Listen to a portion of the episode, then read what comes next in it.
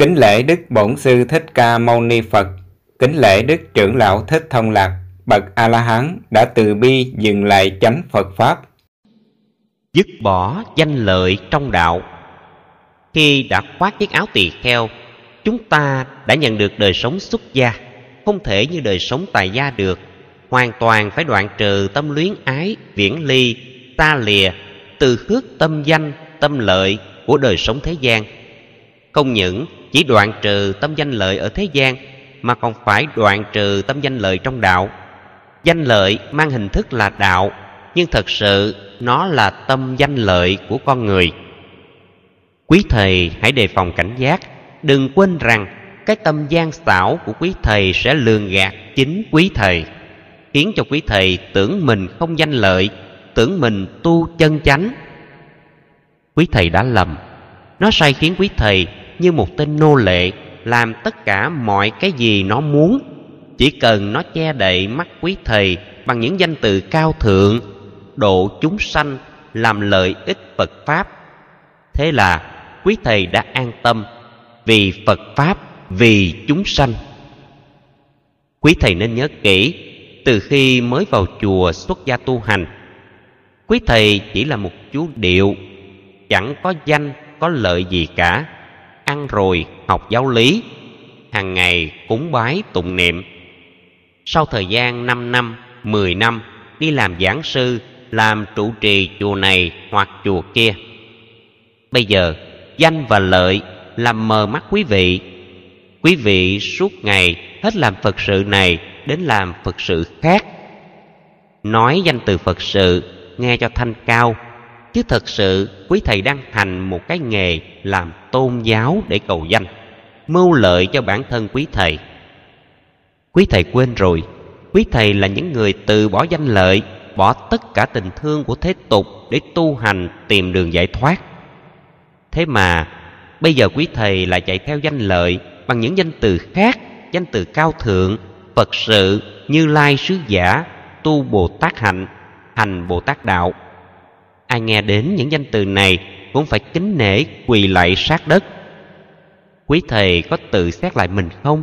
Có buồn cười cho chính bản thân mình không? Hàng ngày quý thầy đi thuyết giảng dạy người tu cái này, cái kia, mà quý thầy lại tu không được những điều quý thầy đã giảng dạy. Quý thầy nói láo đó. Quý thầy có biết không? Lời giảng dạy của quý thầy rất tuyệt vời, ý nghĩa thâm sâu tưởng chừng quý thầy là vị phật sống. Nhưng xét kỹ cách thức sống của quý thầy, người ta không khỏi ngạc nhiên. Quý thầy dạy một điều mà cuộc sống của quý thầy lại sống một ngã.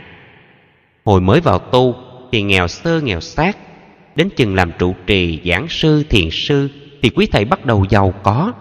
Chùa dần dần xây dựng vĩ đại, đồ sộ, vật dụng thế gian không có một vật gì thiếu cả. Mới vào tu quý thầy cưỡi chiếc xe đạp cũ mềm. Sau thời gian thì có xe honda, rồi xe rim. Càng tu, quý thầy lại càng giàu ra nhiều, có cả ô tô thứ thượng hạng. Ngoài đời người ta có cái gì thì quý thầy có cái nấy. Ở đời, người ta tìm danh, tìm lợi rất khó. Quý thầy ở trong đạo, tìm danh tìm lợi rất dễ dàng. Ngoài đời người ta làm lụng tìm ra miếng cơm manh áo rất là vất vả, khổ nhọc. Trong đạo, quý thầy ăn không ngồi rồi, học tập chơi đùa, chẳng làm động móng tay. Quần áo sang đẹp, bánh trái đồ ăn thực phẩm ăn không hết. Vì thế, người đi tu theo đạo phật hiện giờ không tìm sự giải thoát mà chỉ nhắm vào danh và lợi. Pháp môn của phật giáo phát triển hiện giờ quý thầy đang tu là pháp môn dạy tu danh lợi tại sao chúng ta biết như vậy? Thấy cách thức sống của quý thầy là thấu rõ. Còn những pháp môn dạy tu giải thoát thì quý thầy đã ném qua một bên, không còn lưu ý đến đó nữa. Không phải quý thầy không biết, nhưng vì pháp môn đó sống không dục lạc. Những pháp môn này dạy xả ly, bỏ danh, bỏ lợi, đời sống tu sĩ chẳng có gì. Thiểu dục, tri túc, khắc kỷ với mình sống ba y một bát, đời sống giải thoát là như vậy mới chính là người tu sĩ của đạo phật. Muốn giải thoát theo nghĩa của đạo phật mà không chịu vứt bỏ đời sống thế gian thì đâu còn nghĩa lý gì giải thoát của đạo phật nữa. Người tu sĩ đạo phật muốn thể hiện độ người tu giải thoát thì phải thể hiện sự sống giải thoát, tức là ly dục, ly ác pháp, ly vật chất của cải tài sản, tiền bạc châu báu thế gian. Lìa chùa to, tháp lớn. Lìa danh, lìa lợi.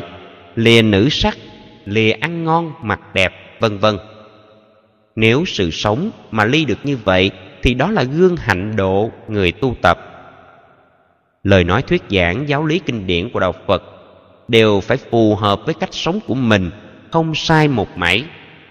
Nếu sống ngược lại, thì lời nói thuyết giảng kinh sách không đi đôi với cuộc sống của mình. Như vậy là lừa bịp lường gạt người khác, sống trong mát, ăn bát vàng, bằng mồ hôi nước mắt của người khác. Thật đáng phỉ nhổ và khinh bỉ. Đã không độ được người giải thoát, mà còn làm hoen ố đạo phật, khiến cho phật pháp suy đồi, chánh pháp chìm mất. Người trí hiểu biết, nhìn vào đạo phật, khinh dễ và nghi ngờ. Này quý thầy bổn phận và trọng trách đối với đạo phật. Quý thầy không thể làm ngơ, làm điếc, làm đuôi được. Quý thầy đã từng học và đã nghiên cứu kinh sách của đạo phật, đã thông suốt lý của đạo, đời sống của đạo.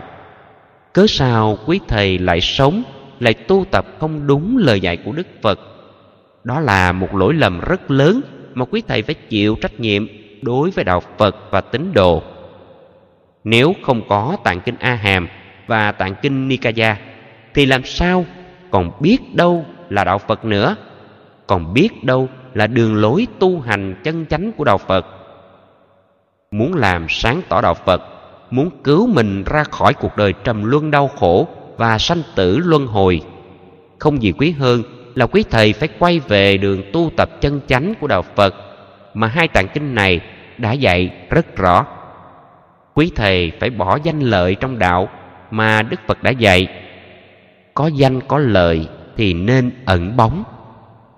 Vượt ra khỏi những dây xích sắt, danh và lợi của tôn giáo, chọn đời sống phạm hạnh của người tu sĩ phật giáo chân chánh, thì đạo phật chẳng làm gì nó sẽ sáng chói và huy hoàng.